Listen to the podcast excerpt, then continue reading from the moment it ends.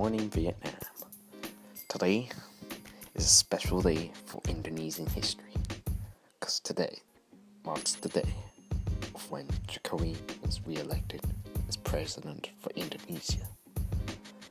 Indonesia, do do do do do do do do do do do Indonesia, and of course there is the downsides of um, the election, like the Subanito, you know, saying, "Oh, I haven't lost," because you know it's like that Trump of Indonesia to make Indonesia great again.